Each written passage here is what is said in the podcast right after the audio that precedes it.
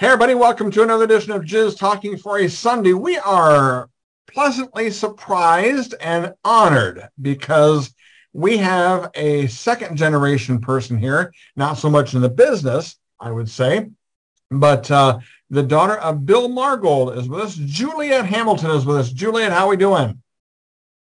I'm good. I'm good. Um, I don't know if you want to use my full name because my full name is Juliette Goldie Bear Margold Hamilton. So he did ha- put his name on my birth certificate. Um, and that was a question I was certainly going to ask was how did that, you know, I mean, Goldie Bear was your middle name because he was a fan of bears. And then uh, I didn't know if as growing up, if your last name was Margold or not. Um, no, I went by Hamilton. It was much easier because uh, they weren't in a relationship until after, um, I think Bill moved out when I was three.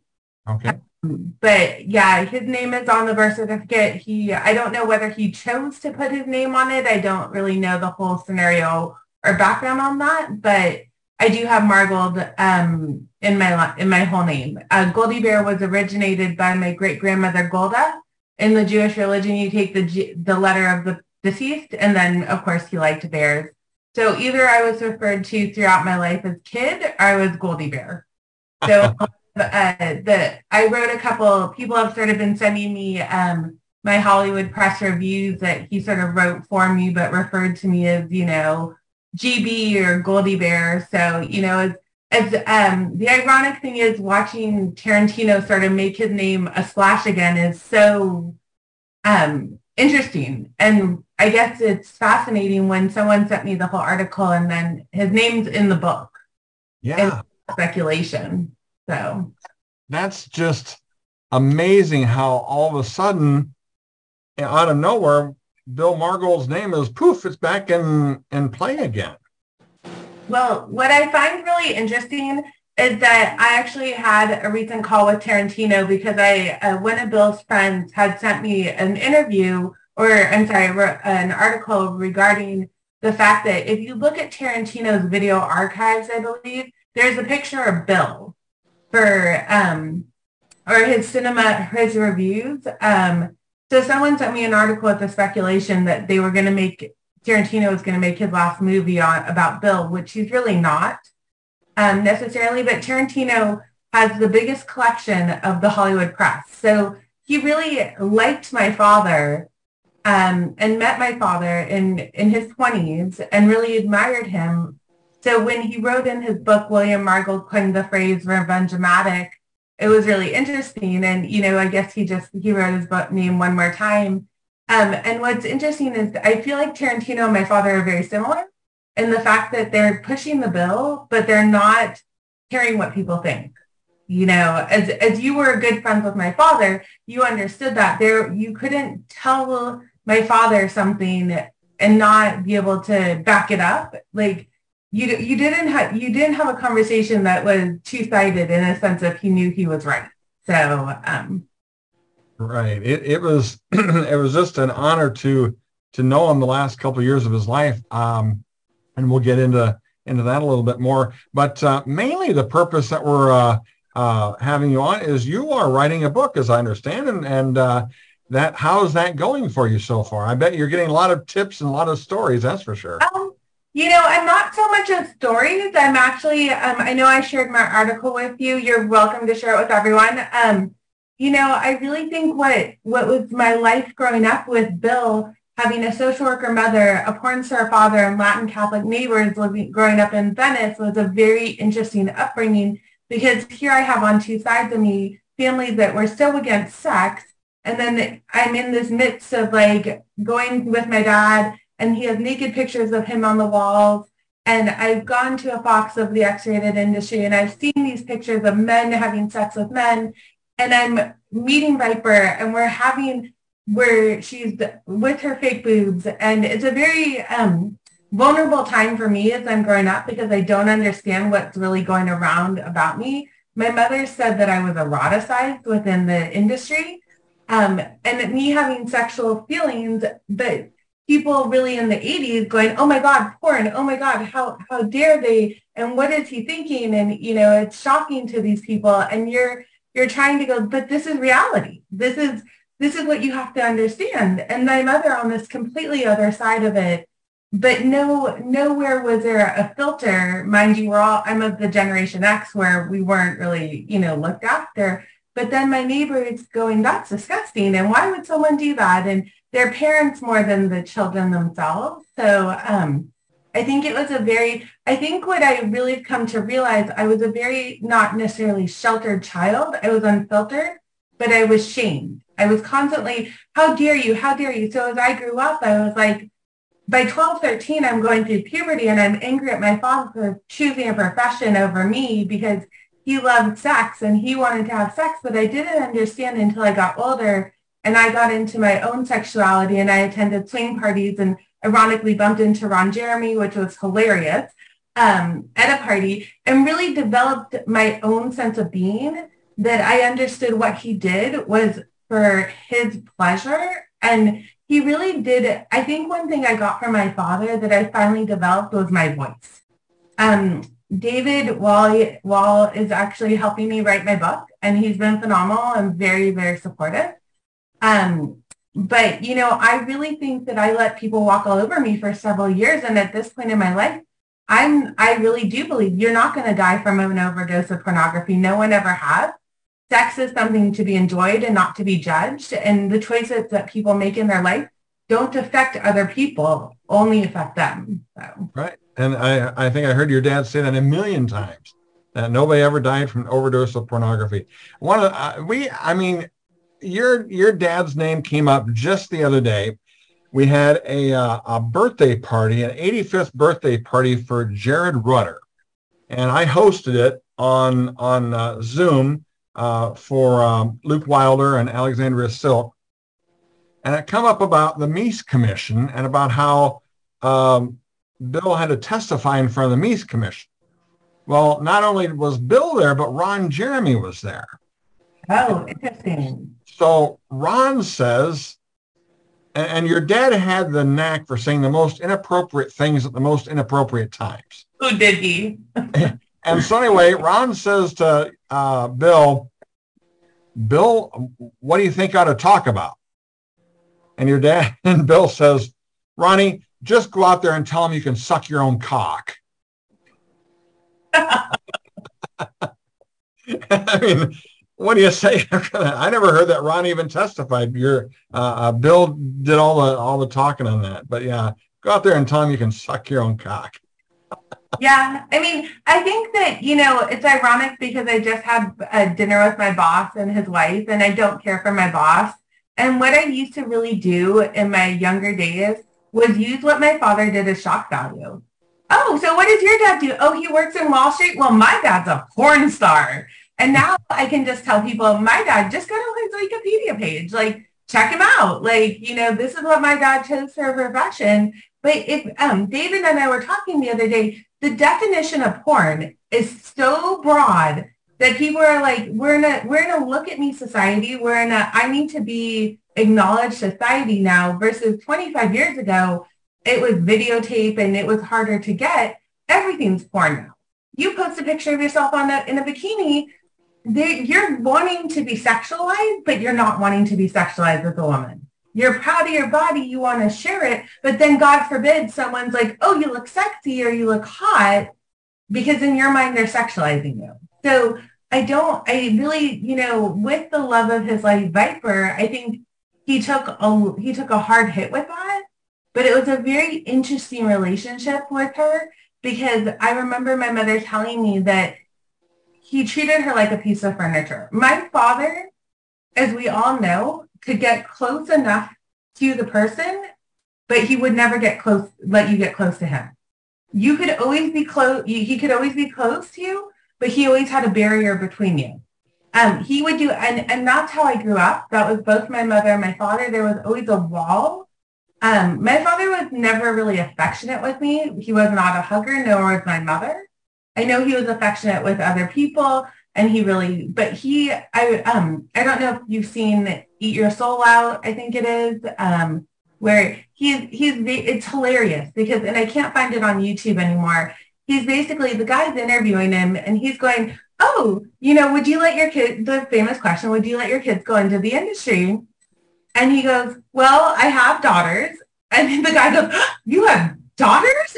And he's like, it's not the hardest thing to do in, in life, you know, basically, um, you know, and he goes on to say that, you know, at that time I was in my 20s, she wasn't, my sister was in her 30s, and the older one he had never met. So um, it, it's a very interesting thing to grow up with a father who does not want to be a father, but wanted to be a father. When I was 18, he did tell me the porn industry was all the family he needed.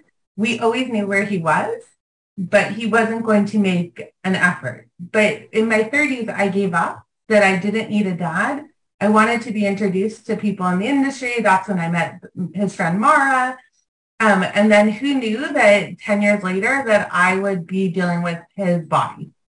Right, right. Well, let's let's uh, skip around. And uh, Herschel Savage was the uh, MC and host with the most at the uh, at the memorial service. And uh, Herschel, uh, you've had lots and lots of stories about Bill and hung out with Bill quite a bit. I'll unmute you here, and you can go ahead and tell a couple of those if you want. Sure. Hi, Juliette. How's it going? It's good, Herschel. How are you? Yeah, I think we met at the memorial service, if I'm not mistaken, right? We we did, and I've been actually reaching out to you because I believe you have you have kids, right? A what? You have a son, right? Yeah, yeah. He's 34 years old. Yeah. I had been reaching out to you because I reached out to Howie, um, and I talked to his kids, and there was some interest in possibly trying to get something where, you know, the porn stars of the 80s children, because I think it would be really interesting for the other side of the perspective of growing uh-huh. up a parent in the industry. Yeah, I wasn't aware that you were trying to reach me. How did you re- reach out to me? I, yeah, um, I'm not. I, I, believe I tried on Facebook. Okay, I'm not real good at, uh, as Patrick will attest to, uh, doing social media. So oh. you should probably you should probably get my uh, you know personal. Well, yeah, yeah, get my number. Okay, I'll um, get your number. I don't, I don't honestly. My my son. Okay, so uh, so he was born in 1989. Okay. Um, I had retired from the industry in 1987.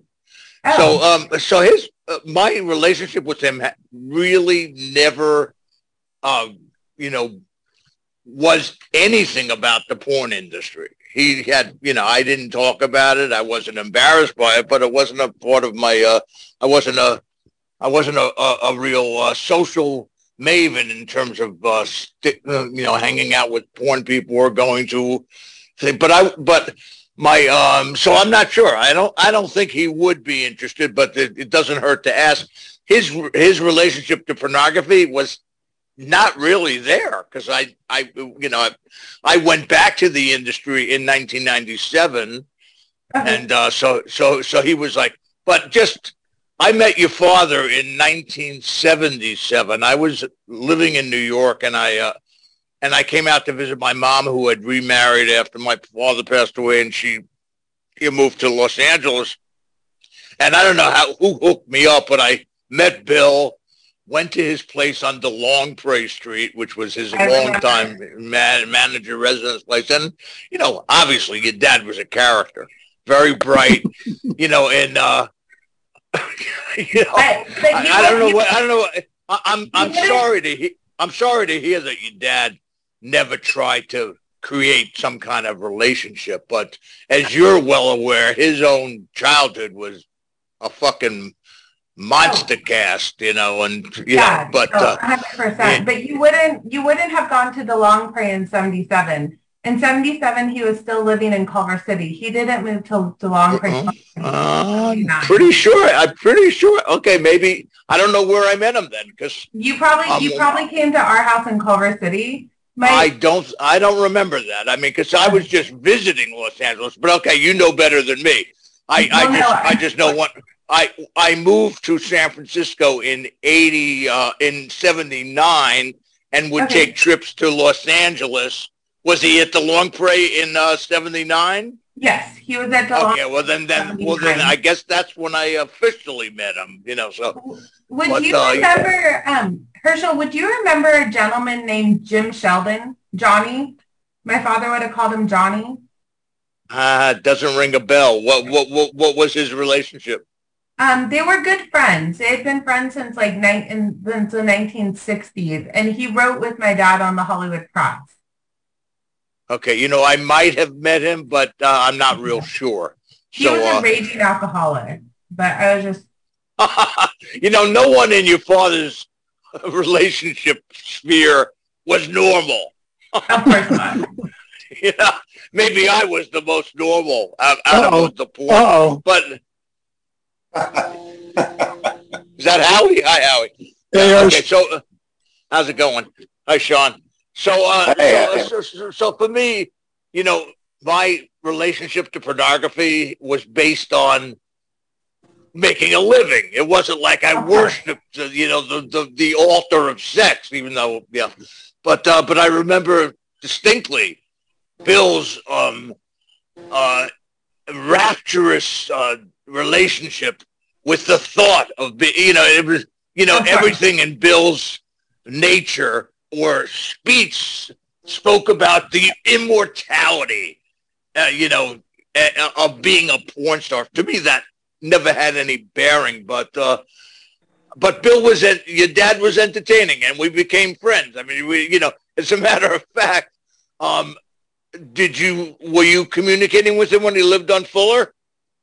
I was. I was. Um, I was in and out of his life. I actually brought my um, in 2012, I went to the Hustler um, induction, uh, and I brought my now husband for the first date that we went on. So that okay. was wow. Yes. So the strange thing is, I mean, I used to meet your dad for lunch every now and then at this uh, Thai place called Galanga on Santa Monica Boulevard, right okay. near Fuller. I now live literally five blocks from where your dad lived. Oh, strangely, strangely enough. So, um, uh, you know, uh, also, I don't know if you're aware of this, but I started this uh, radio podcast, um, and I wasn't really thrilled with what was going on. And Bill you started to assist me on it, and then I said, "Just take it over, Bill." And that's where he was when he passed away that day that Patrick um, was talking to him. So yeah, I was uh, on I was on hold when that happened. Oh wow! That, I, I yeah, heard, yeah. I, I heard your dad die. Wow. Oh God.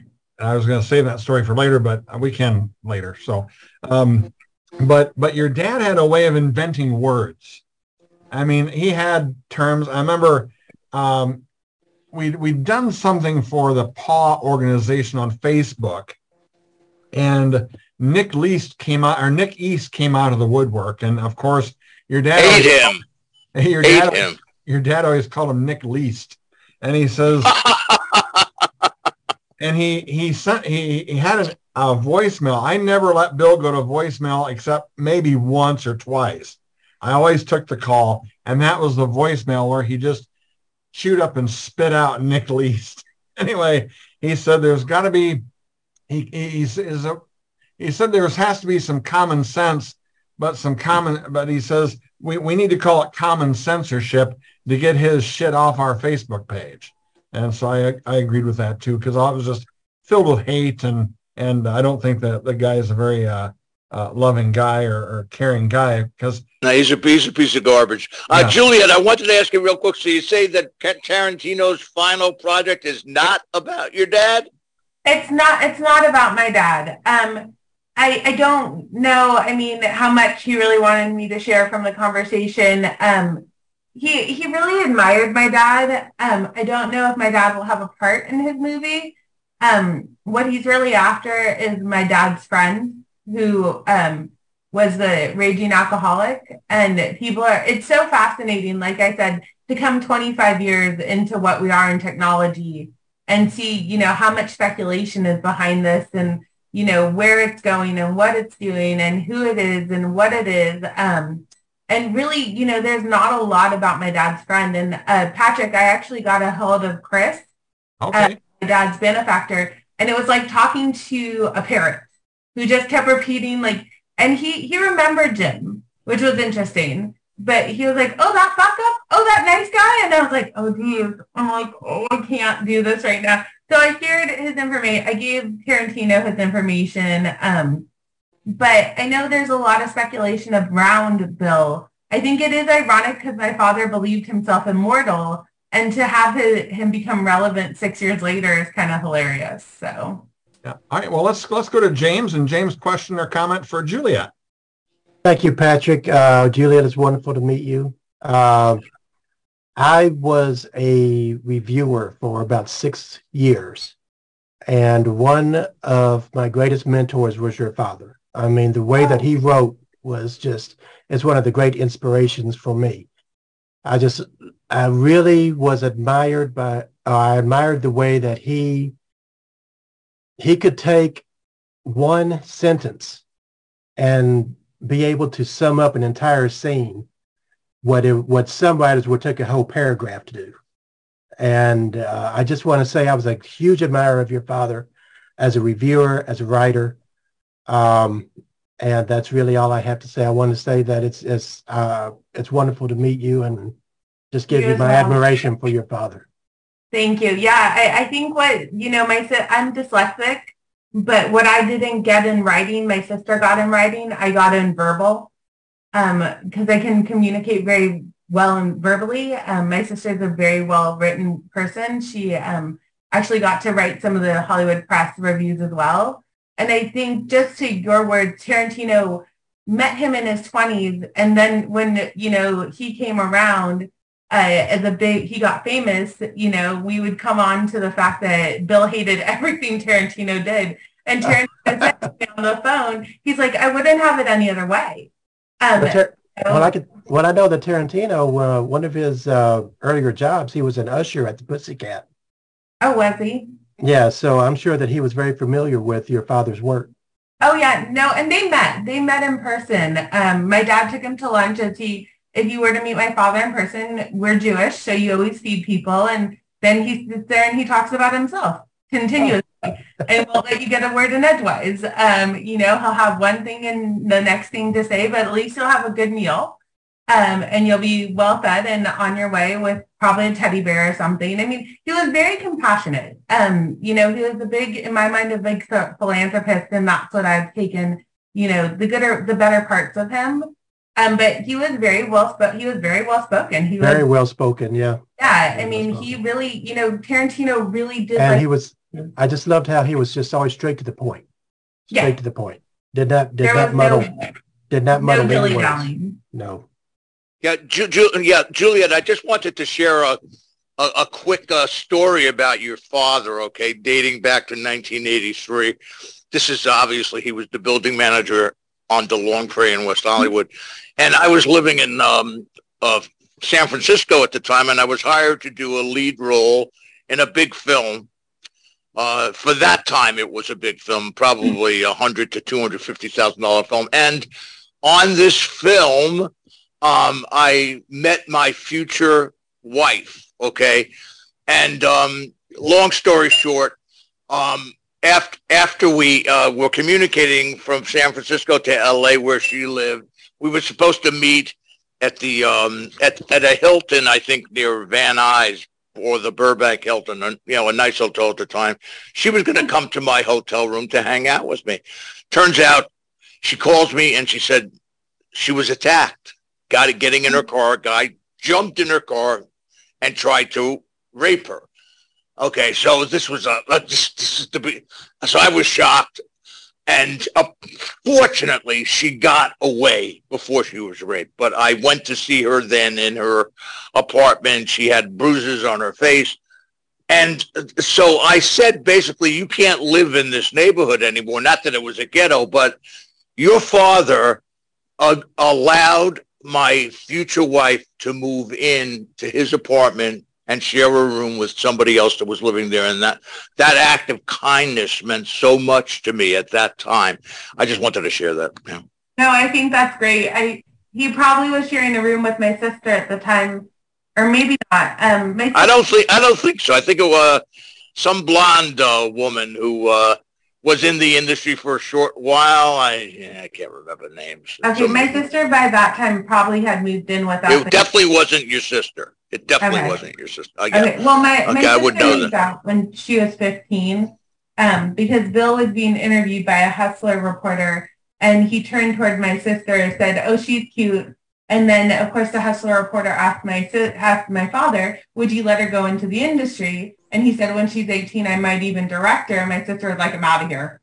So, but um, my, I'll be 47 this year, and my sister is nine years older. So she was probably Father, Father's Day has a special connotation when Bill's involved.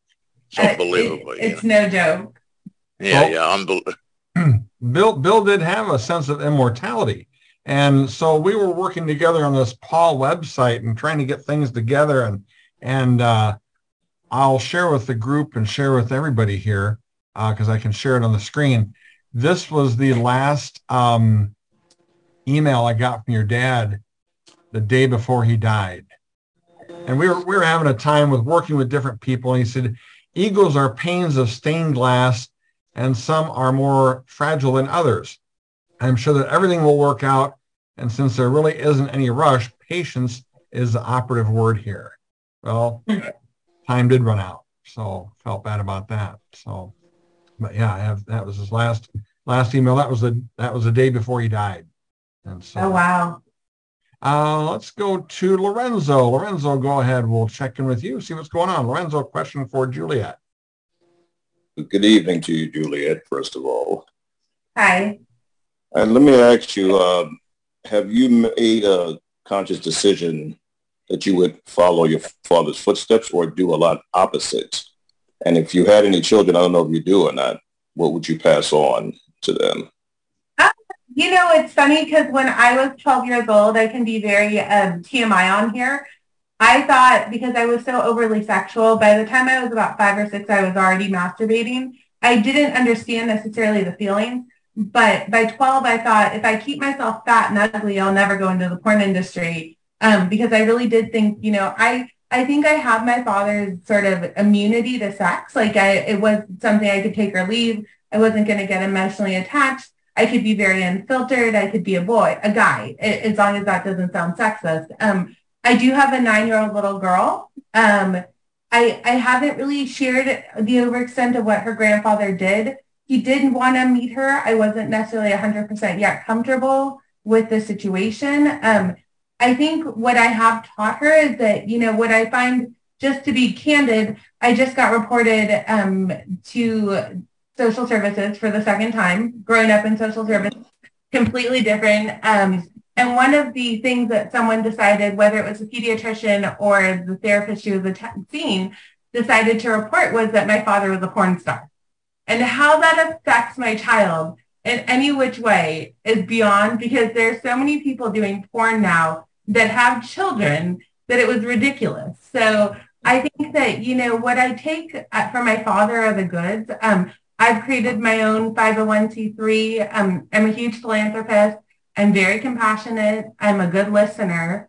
Um, I, I've gotten rid of the anger, um, but it took me a long time to figure out that my dad chose the porn industry over choosing to be a father to me. But I had to understand who he was. If you met my father, he was the biggest teddy bear, but you couldn't break the wall. Even his closest friends couldn't break the wall. No one could help Bill. Bill could only help others. And that's a rock and a hard place to be as a human being because you don't know if people want to help you genuinely, but a lot of people are willing to take help and not give help, if that makes sense. Did that? That was a long-winded answer. Sorry. That, that answers it. I, I will say that while while Bill was tough to break, I got him to cry one time. He um, the first conversation we ever had, um, he called because I was wanting tickets to his Legends of Erotica, uh, yeah, Legends of Erotica show, and he says, "I noticed in your email that you have Yankees as your email." He says, uh, I'm a Yankee fan, and and who is your favorite player? And I said, well, Sparky Lyle was my favorite player. And he, I said, who is yours? He says, well, a guy you wouldn't I wouldn't have never known. His name was Ryne Duren. I said, yeah, he lives in Wisconsin, relief pitcher, Coke bottle bottom glasses. He said, my God, he says, we're going to be good friends. and so then he said that he became a Yankee fan listening to the World Series game where Don Larsen threw the no hitter, the perfect game. And so I met your dad 2015 Exxxotica and I had with me an autographed picture of Ryne Duren and an autographed picture of Don Larsen and gave wow. him. And, Good for uh, you. Uh, he cried right in the booth. He, he says, Patrick, not, nobody does that for me. And yeah. Then, and then he was really bothered one time. He was at a, a meeting of uh, a union. They were trying to get some union thing going. And he calls me just pissed off as hell saying, what the hell is an ass hat? Somebody called me an ass hat. so he was pretty upset by that. But hey, Sean Elliot's with us. Sean, go ahead with a question for Juliette. Hi, Juliette. I was in the business in the early 80s. I never met your dad, but I'm listening to this and I'm saying, what am I going to ask? So I had, who didn't know Bill Margold? The first thing that's coming to my mind as you're speaking is genius causes a lot of pain on the children. It's, I mean, his, it's not only his dad. You had mentioned the grandfather. Well, I was a law student before I got into porn. And uh, his father, uh, his father, right? Nathan Margold. Nathan Margold, yeah. Report, which brought African Americans the, the, proper justice. And he fought for uh, civil rights for indigent people. So I grew up in this type of family, liberal Jews that were smart, smart for their own good, distancing the father image. I love my dad, distancing from me. I'm going to be an actor, Dad. No, be a lawyer. I'm going to be an actor, Dad. Be a doctor. No, I'm not paying for college then. Okay, I'm going to be an actor. So this is what I'm hearing. So I'm trying to conceptualize this, that your dad was a think tank. He, he was so above I don't above, uh, transitional, vertical, uh, horizontally to the porn industry because that was a snippet of what was going on in this man's head, simple for the fact that of his own father, his own father's connection, a, a judge in Washington, uh, Frankfurter's mentor. Uh, I know a lot of history about his father, not about your dad. Um, I did read up on one thing. I, I, I was prepared for this. I, I thought it was Tom Snyder's show that asked about sex with the daughter. I didn't know it was Hustler. I thought it was Tom Snyder's show. I think but, I think I think several people asked the question um, because what low hanging fruit. The question's low hanging fruit. You got a right. daughter very yeah yeah yeah and and I, I, I think the hard part um, is that you know what my father did for the industry with you know Jeremy and um, what's his face? God, I can't even the the other guy. Um, why John Holmes. John Holmes with Holmes, and you know all the women in the 70s, the late 70s and the early 80s. What they did was like prohibition for alcohol. They took something that made people happy but scared society, and they made it mainstream. So they took the word sex and they made it what we now have for the you know LGBTQ um, and made it normal because now everything is porn. You know, you can get your video camera or your camera phone and you can make a porn. You know, you can send it off then to Gonzo Gonzo porn with an iPhone. Right. But I mean, porn was so risque and it was so taboo. And my father was like, screw this.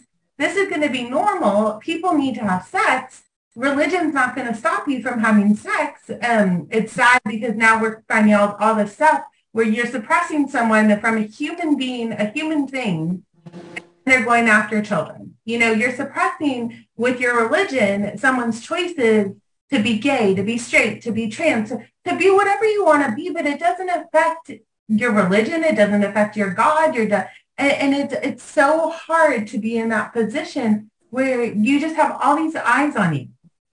But my father didn't care about the eyes.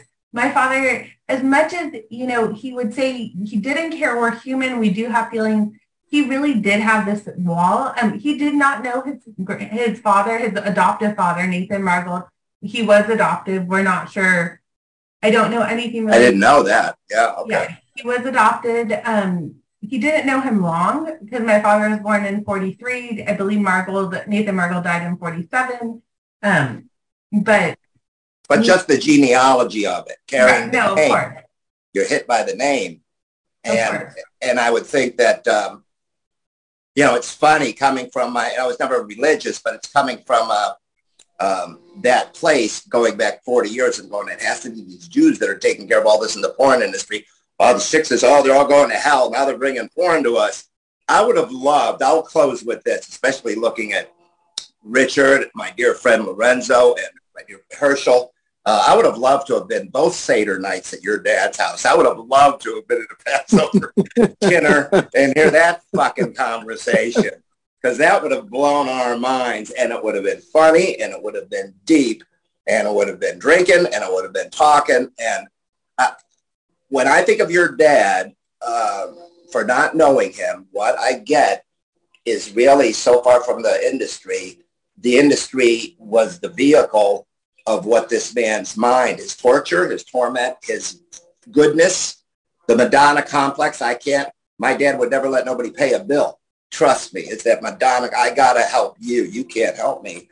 Uh, okay. So he's, a he's a fascinating character to me. And I'm uh, grateful to meet you, Julia. Nice and, to meet uh, you.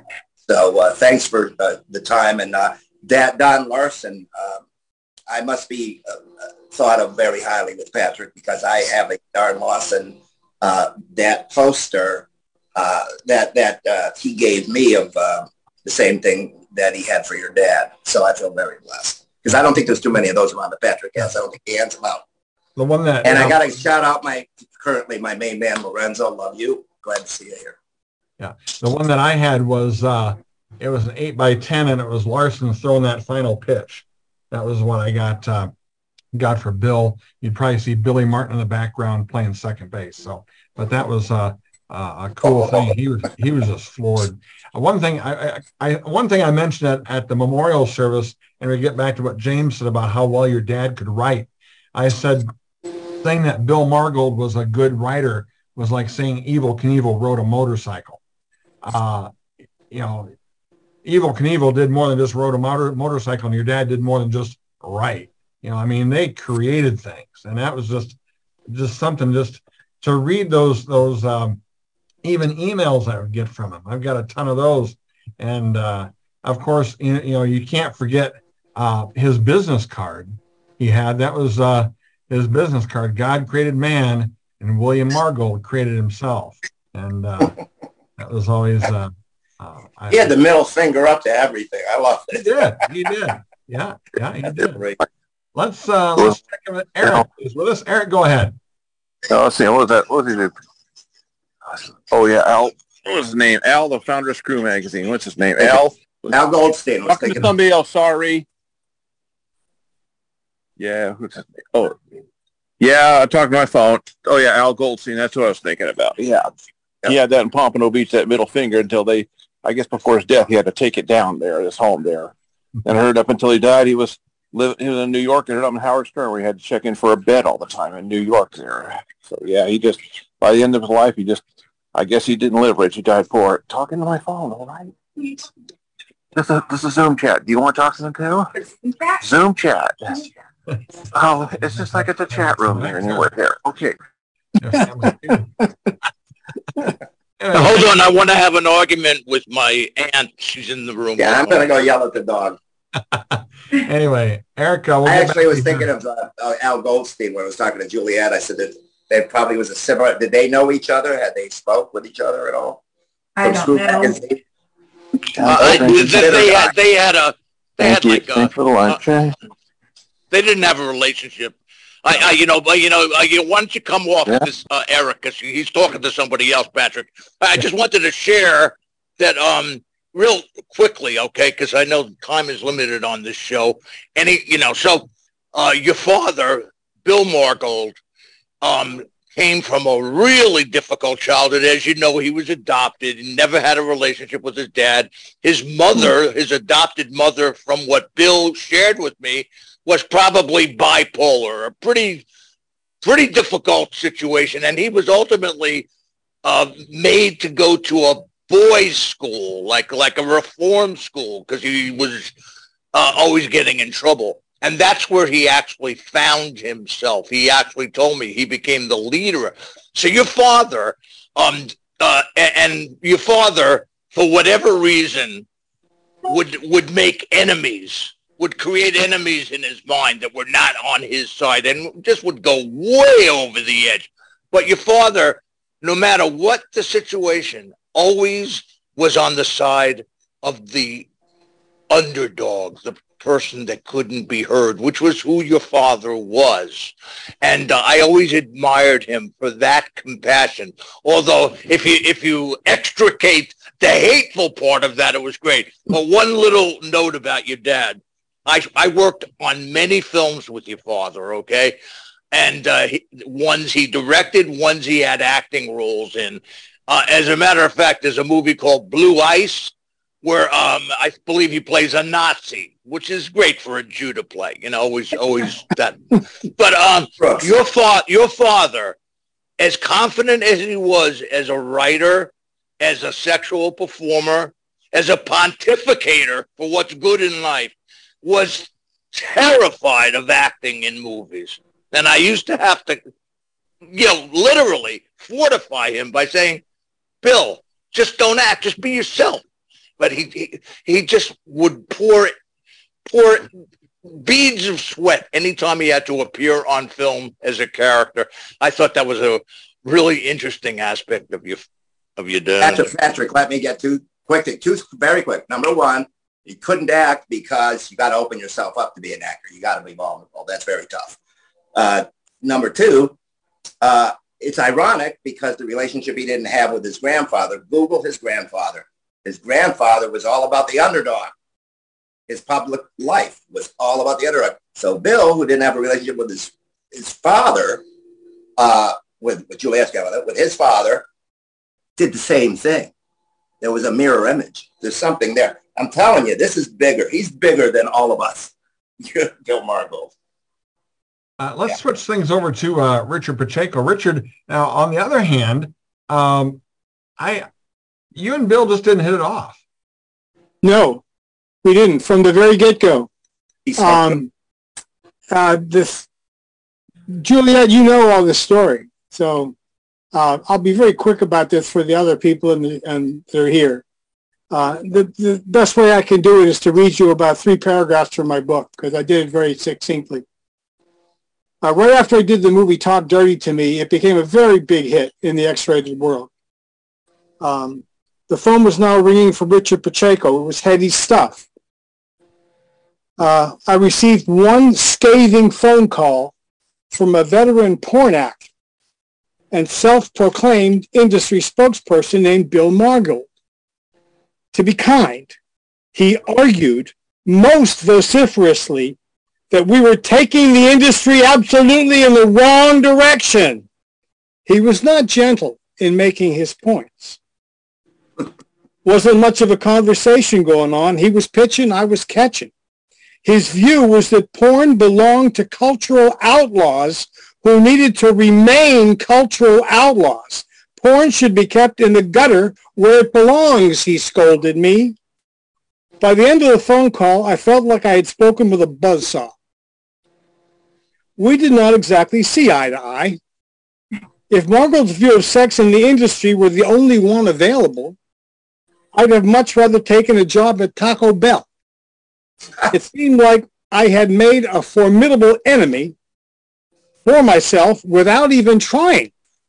Margold was a loud, strident, sensationalist voice who was dedicated and active in many phases of the X-rated industry. Fortunately, our paths did not cross all that much while we both worked as actors in the late 70s and the 80s.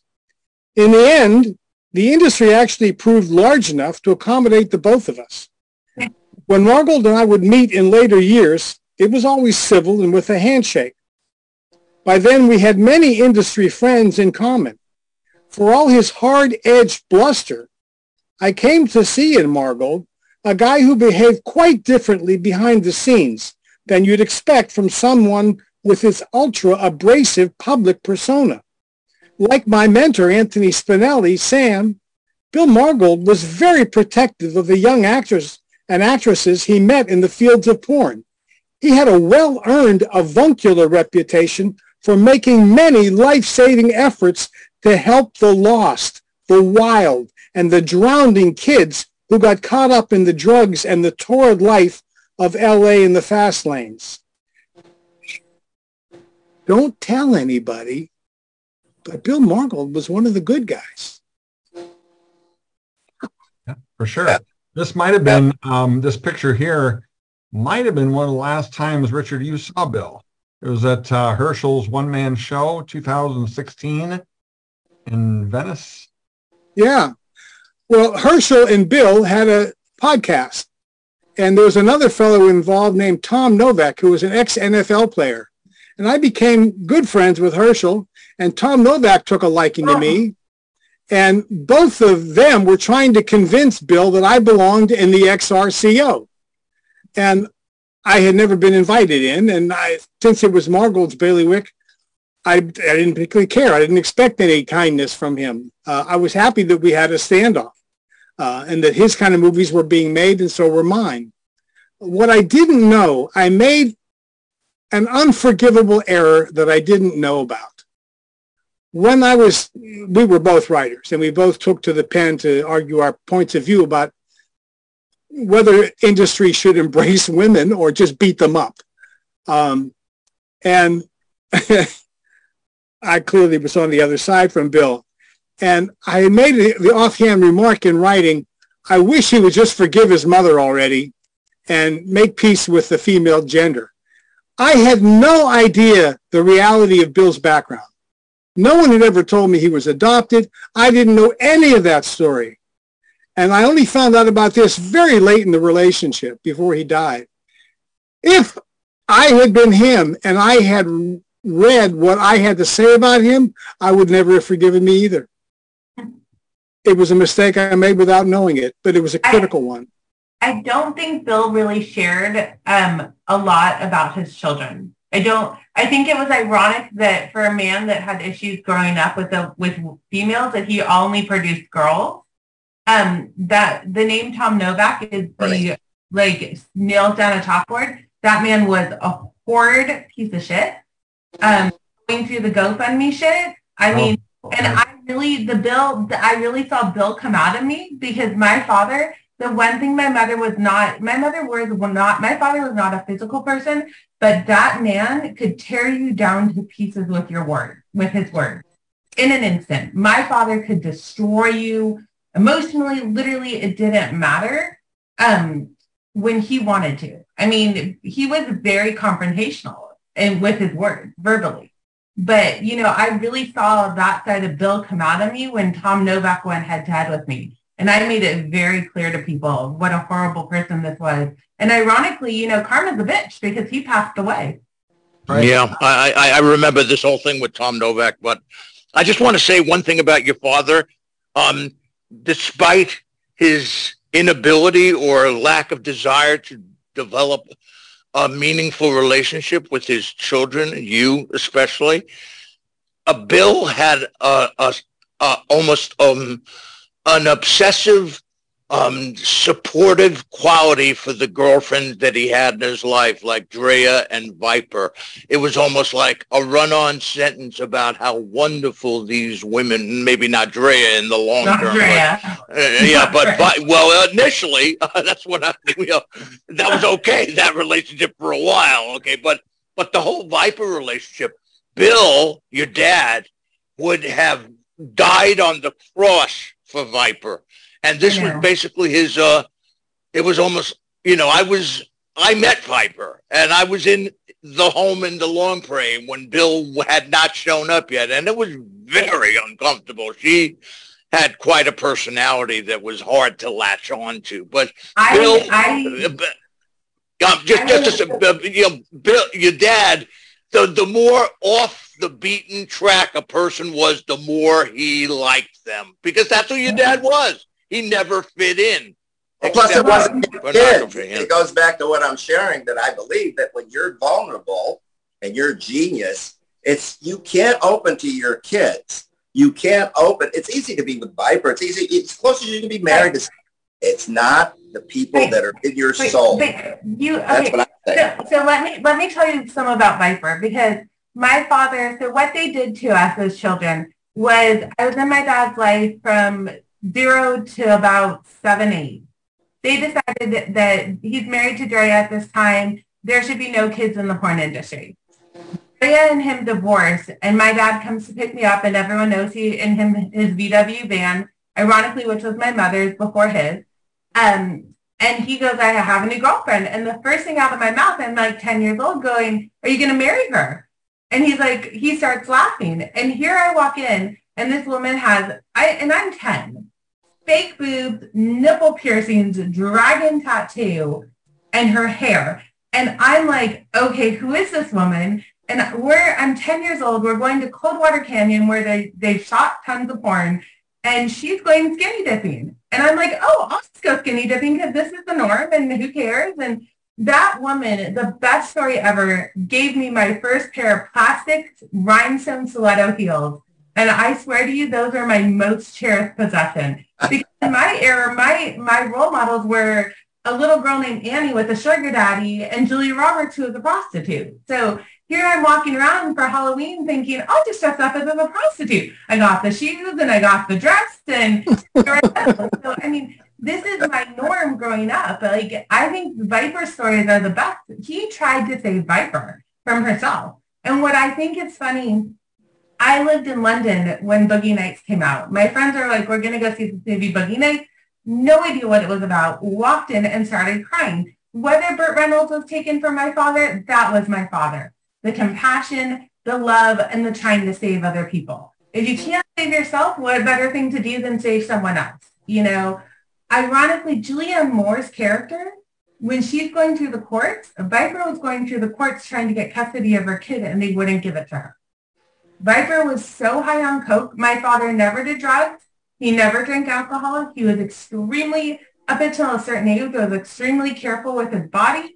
He played flag football. Um, he took care of himself. He ate well. We'd go get fish fillet sandwiches. He'd take off the bread and just eat the fish. Um, so I remember going and we had Stubbs, the teddy bear. And, you know, this is when I first realized my father was famous, that I had a teddy bear we're eating at a cafe and someone's going, oh, it's like, and I'm like, okay, how do you know this, this is my dad? Like, um, you know, so, I mean, to, to everyone's point, it, it was just, Viper was the most interesting woman he could have ever dated. I know it was the love of his life.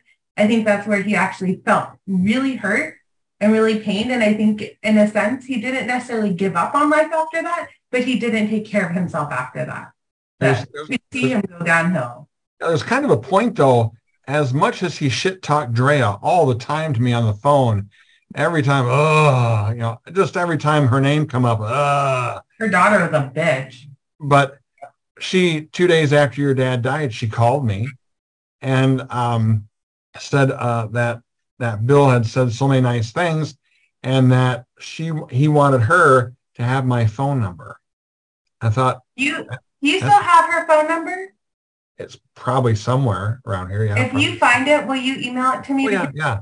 And and point, and, and point number two is he loved Viper so much, but when she kind of took off, I never heard that he ever followed her or chased her down, or maybe that's he, he just let her go. Gonna do. And that was so weird. So let's go back. You know, to- you know, you know, Viper was somebody who Bill uh, uh, did his best to make us a big star in the porn industry, and that never happened because a lot of the men um, who met her were afraid of her. They just I, I, don't I don't know why I never actually worked with Viper. Um, but um, that was such a big disappointment to him that he. Yeah, I read Viper has that, out with that, that, that, Jim and Artie Mitchell. Go ahead, Eric. What? Viper also tended to hang out with the Mitchell brothers, Jim and Artie, when they were still alive up in San Francisco. Okay. Anything else, Eric? Well, there's not much else that I read somewhere. Said they saw her. They think they saw her in Arkansas, but no way to no way to prove or verify that she if she was spotted there. Well, she's passed away now, so anyway. That's right. And then if she had that viper tattoo, she could have it removed by now. Eh? Well, it's from the, as Bill said, it was from the tit to the clit. It really was. And yeah. it's funny because I will give you this tidbit of information. The only reason I had take a shower after sex was one night I was sleeping at DeLongpre on the couch and they were growling like a bear and hissing like a snake. They finished having sex. She got up and she took a shower. I was about 11 or 12. And that was one of the most interesting. And it's amazing what instills in you that you don't think you're going to, you know, think about as you get. So, um, you know, she was not a force to be reckoned with. You did not fuck with Viper. Um, she shoved up every single dollar she had and she mud wrestled. Yeah. So, David, are, are you going to talk to us, David? I'd certainly like to hear from you. If you unmute yourself. Audio. He's he's working, he said, but uh, just just checking in with uh, David. Uh, your your dad had a cat named um, Amber Lynn. That was kind of unique. I don't know what she ever thought of that. She she tried to adopt it. Amber Lynn also has, and we're kind of the stalemate, as um, Amber Lynn in her storage unit has your dad's um, computer, but I have the password to it. and so anyway, uh, we're kind of at a standstill on who's going to get that computer. And if I get it, I want to look at it because I got the password to it. But she's uh, she says, well, I'm I'm not going to send it. Blah blah blah. I said, I'll pay for you to send it. But anyway, so I'm still kind well, of. Well, she give it to me. I don't. Amber and I started kind of had a falling out. Um, I think what people don't realize was I wondered the day that my dad died how I'd find out, and I found out on Facebook. Um, so my mom away, um, because I'd lose my mom three months later. But I then had to go to his place on Fuller, get the corner, and it, my husband had to help carry his three, 200 or 300 pound body down a flight of stairs because they send this 200, this 160 pound one corner to bring my father downstairs in this Fuller apartment. Um, and Amber was there. The cat got out. Um, you know, I, I had such mixed feelings at the time of dealing with everything and trying to figure things out. And I think, you know, all these people coming up to me telling me how much they loved my father and he was such an amazing man. And I'm like, who the fuck are you talking about? Like, you know, I mean that, and I'm sorry to be blunt, but I was just like, I don't know this person. You, this is the phone call I have with my father at 18 after I, I go to therapy. I have a great therapist now, but I've been in therapy all my life. My, I call my father up. We're talking, talking. My mother was molested by her father. My mother didn't want a relationship. She wanted a child. My father said to me, I performed. She had a child. And I, you know, the porn industry is the only family I need. So at 18, I took that and I ran with it, you know, and tried to move on with my life and figure it out. But, um, you know, I took that for what it was. But I think once I got into the swing industry with the guy I was dating at the time, it really did open my mind to a lot more of what he had done for a living. And I was more like, okay, okay, I can respect like his choice of career and I can honestly separate Bill from my father, from a dad figure. But right. it was a very, and I, my childhood was never boring. It oh, was boring. So, so let's cross over to what we're going to do today is you're starting uh, to develop a concept for a book or you've got things in the works. Let, let's talk about that and, and where we are with that. Um, we've, David and I have had a couple interviews. We've really talked about getting into the nitty gritty. We actually are talking about a podcast and I've actually talked to another, one of my dad's friends named Paul. Um, I guess he's a writer director um, or a writer or producer, I'm not sure about really trying to, you know, scrounge up all the kids in the industry. And Richard, you know, I've talked to your kids and, um, you know, I mean, they're great. They're, you know, interesting and fun. And, you know, we all have different perspectives. And I think going forward, I, I think my first thing is really to get that article out there. Um, I'm still trying to figure out how. Um, it's a very, um, it doesn't seem to be easy. I think one of my big goals would be to get on Howard Stern because Howard Stern reminds me a lot of Bill. Um, you know, I think there's a lot to, I think there's a lot of interest in my life. I just need to figure out how to get it out there. All right. Why, why don't you ask uh, Tarantino? He, he, there's no reason why he wouldn't help get you involved. I, I have in asked him. I've asked him in emails, and he hasn't come back to me with anything. Um, I even asked if he might help my daughter get into modeling, and he wasn't. He told me he wasn't hip to that. I asked him if he could possibly introduce me to Paul Thomas Anderson. Um, I'm not. I'm not scared to ask.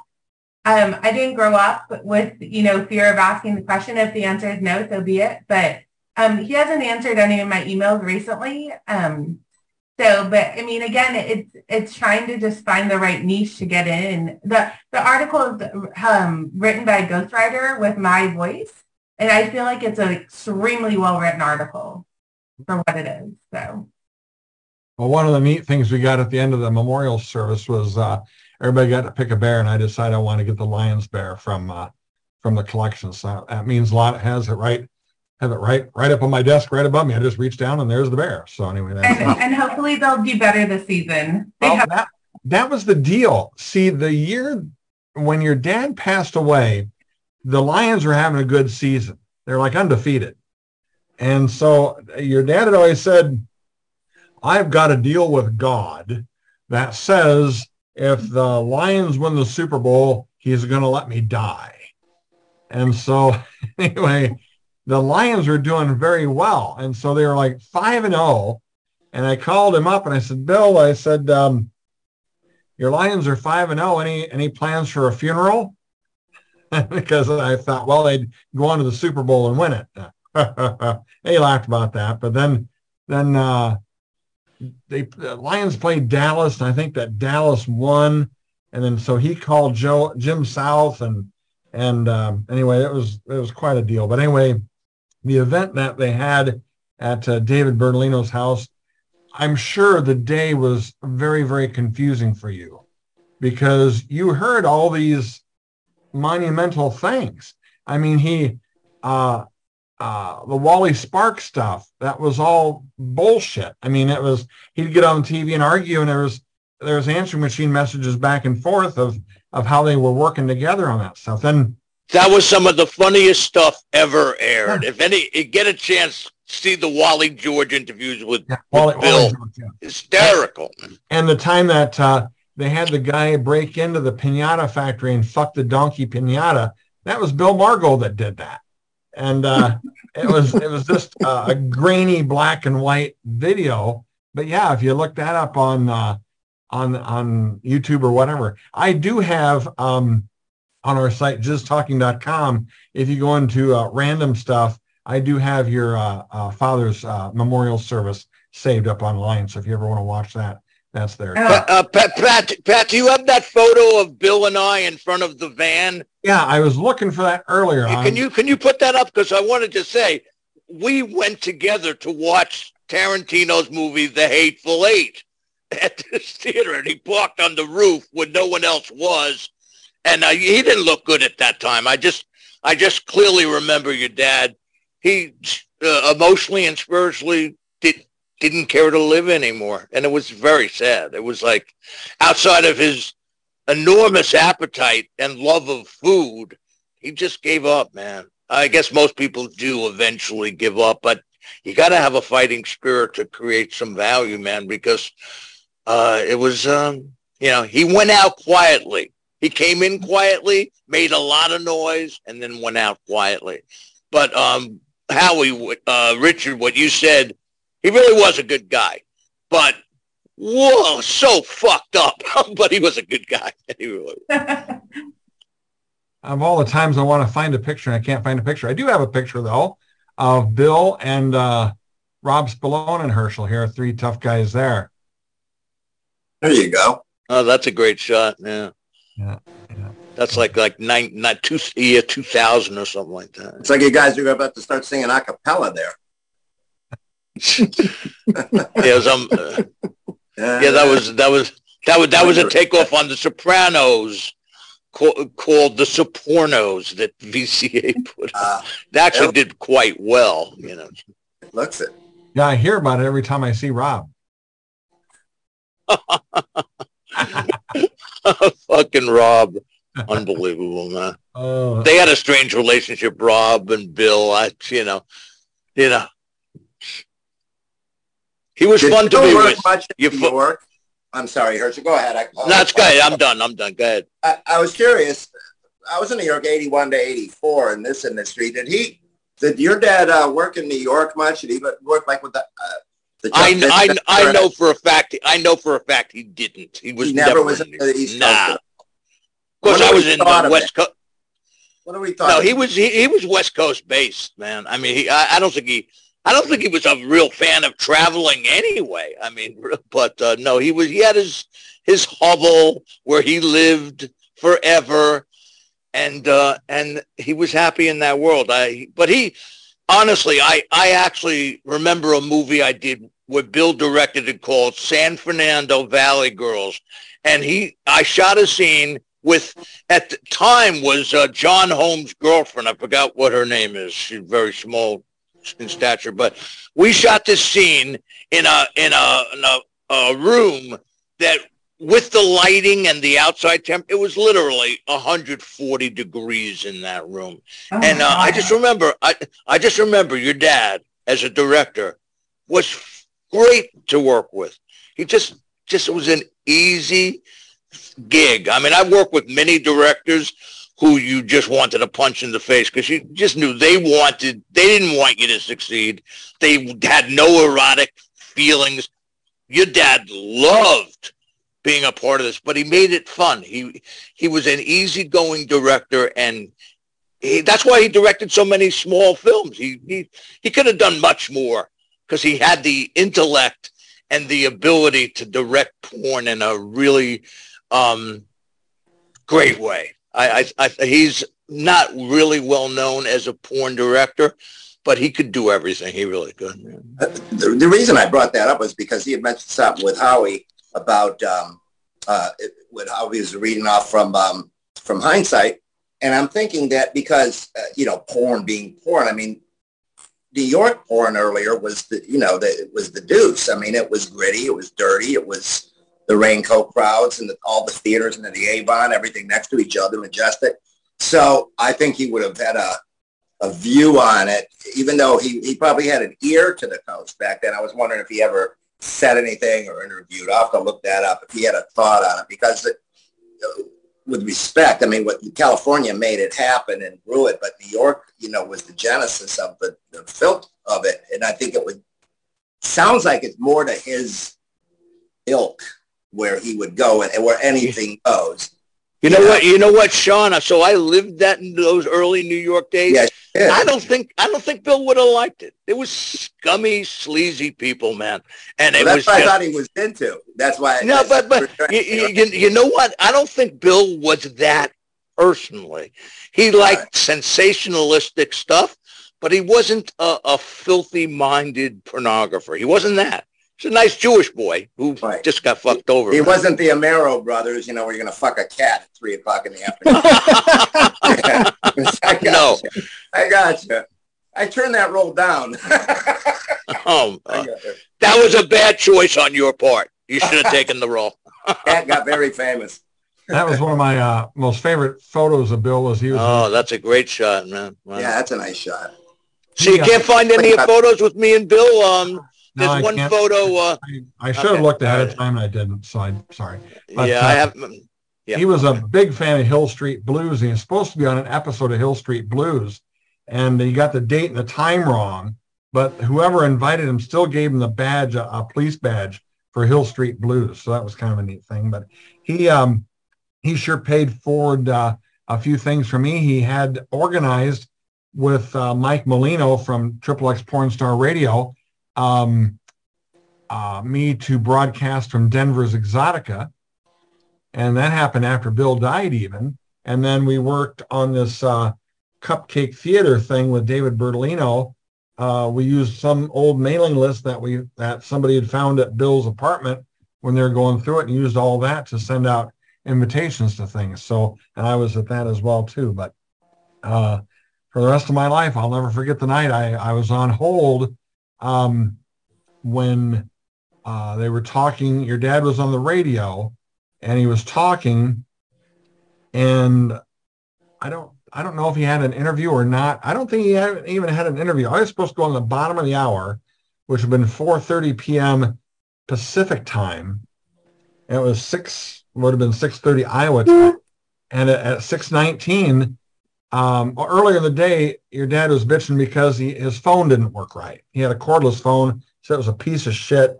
Did Walmart sell one of those 25 pound rotary dial phones anymore? And I said, no, they don't. So anyway, I thought when I heard the phone drop that it was the phone cut out. But uh, later on, I realized after I listened back to it, um, your dad passed away at that time. So that was at like six six nineteen or p.m. Central Time, right on the air. So um, I would say that he would have had it no other way uh, because that's he was that kind of guy. But uh, anyway, any other questions for Juliette? We'll we'll take care of them real quick, and then we'll next week's guest is going to be Lexi Luna, and so you won't want to miss out on Lexi. She's a a great gal. We uh, met up at Exxxotica a couple weeks ago. But any other questions for Juliette? Comments?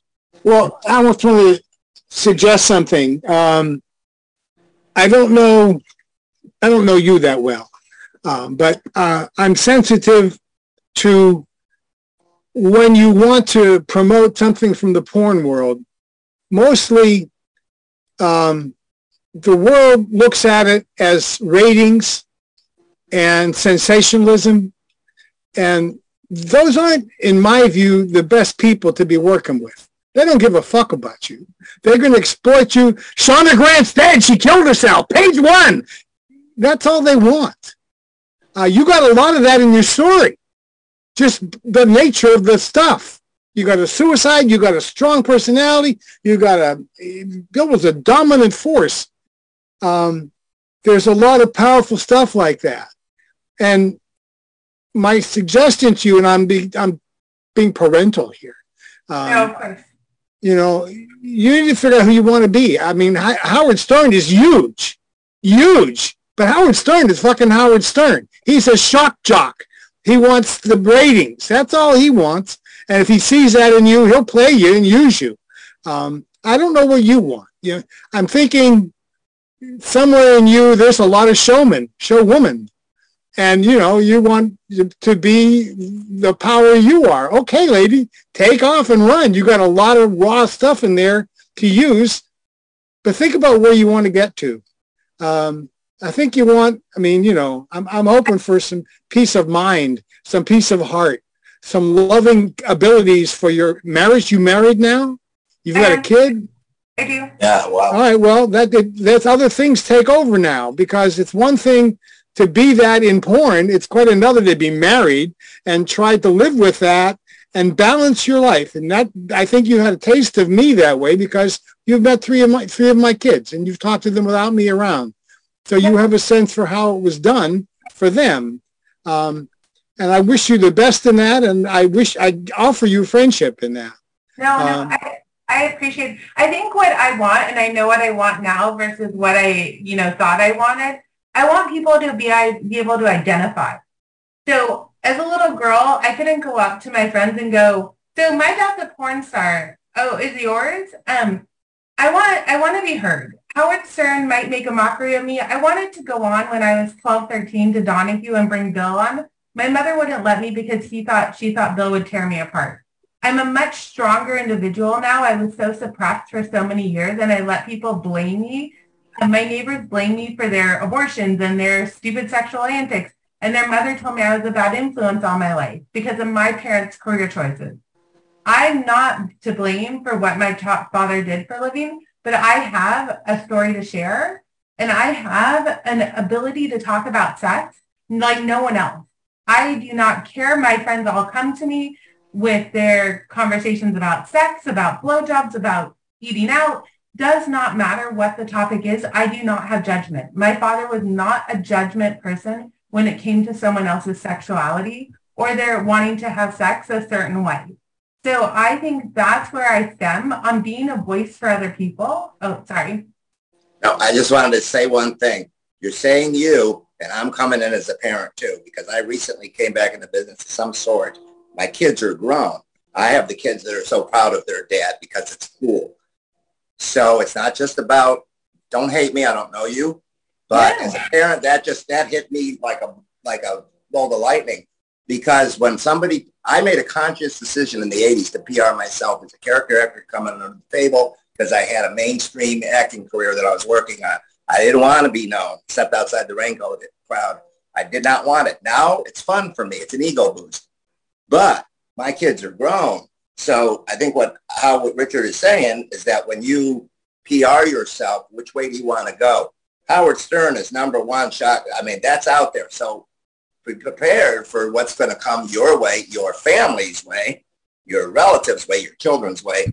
If you PR yourself big and then you weigh out, is it really worth it this way or not? Do it if it is. But I, I, I agree with Rich, and that's apparent to me because right. it's not just about you; it's about the kid. It's about oh, every no, no.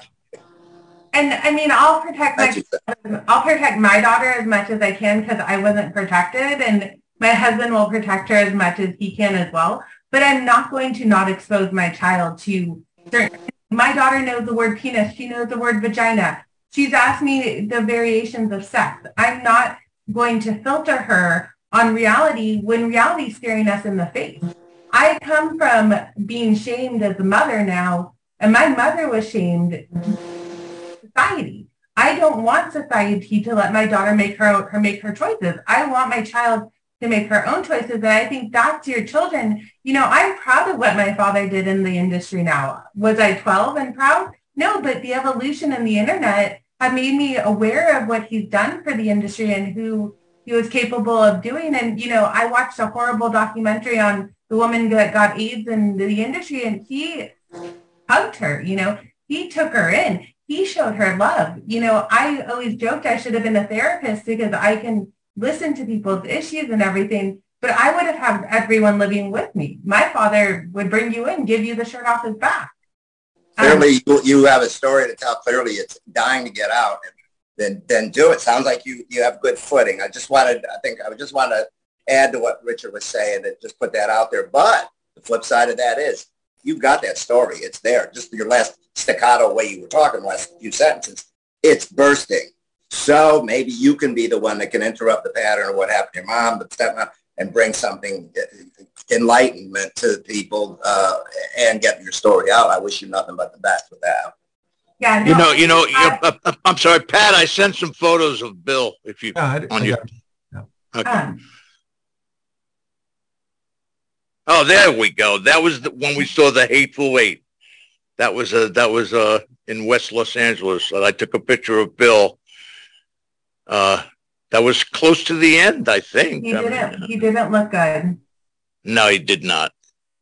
Not that I looked any better, but he really looked bad. and my three favorites in the business right here. Three favorite people, right there. But uh, Anyway, yeah, you got you got that other picture of him with the chocolate cake. That's a that's a classic. Yeah, I got that somewhere. I I, I just sent it to you. I know, but we can't have it all. all. Right. It's it's a happy Bill shot, which is very rare. Yeah. Okay, whatever.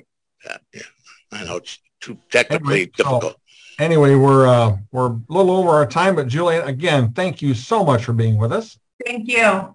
And uh, don't be a stranger on our page. We'll make sure you get an invite to be in the in the mix on our adult know, your dad once told me getting an autograph from somebody has to be the stupidest fucking thing in the world you ever do.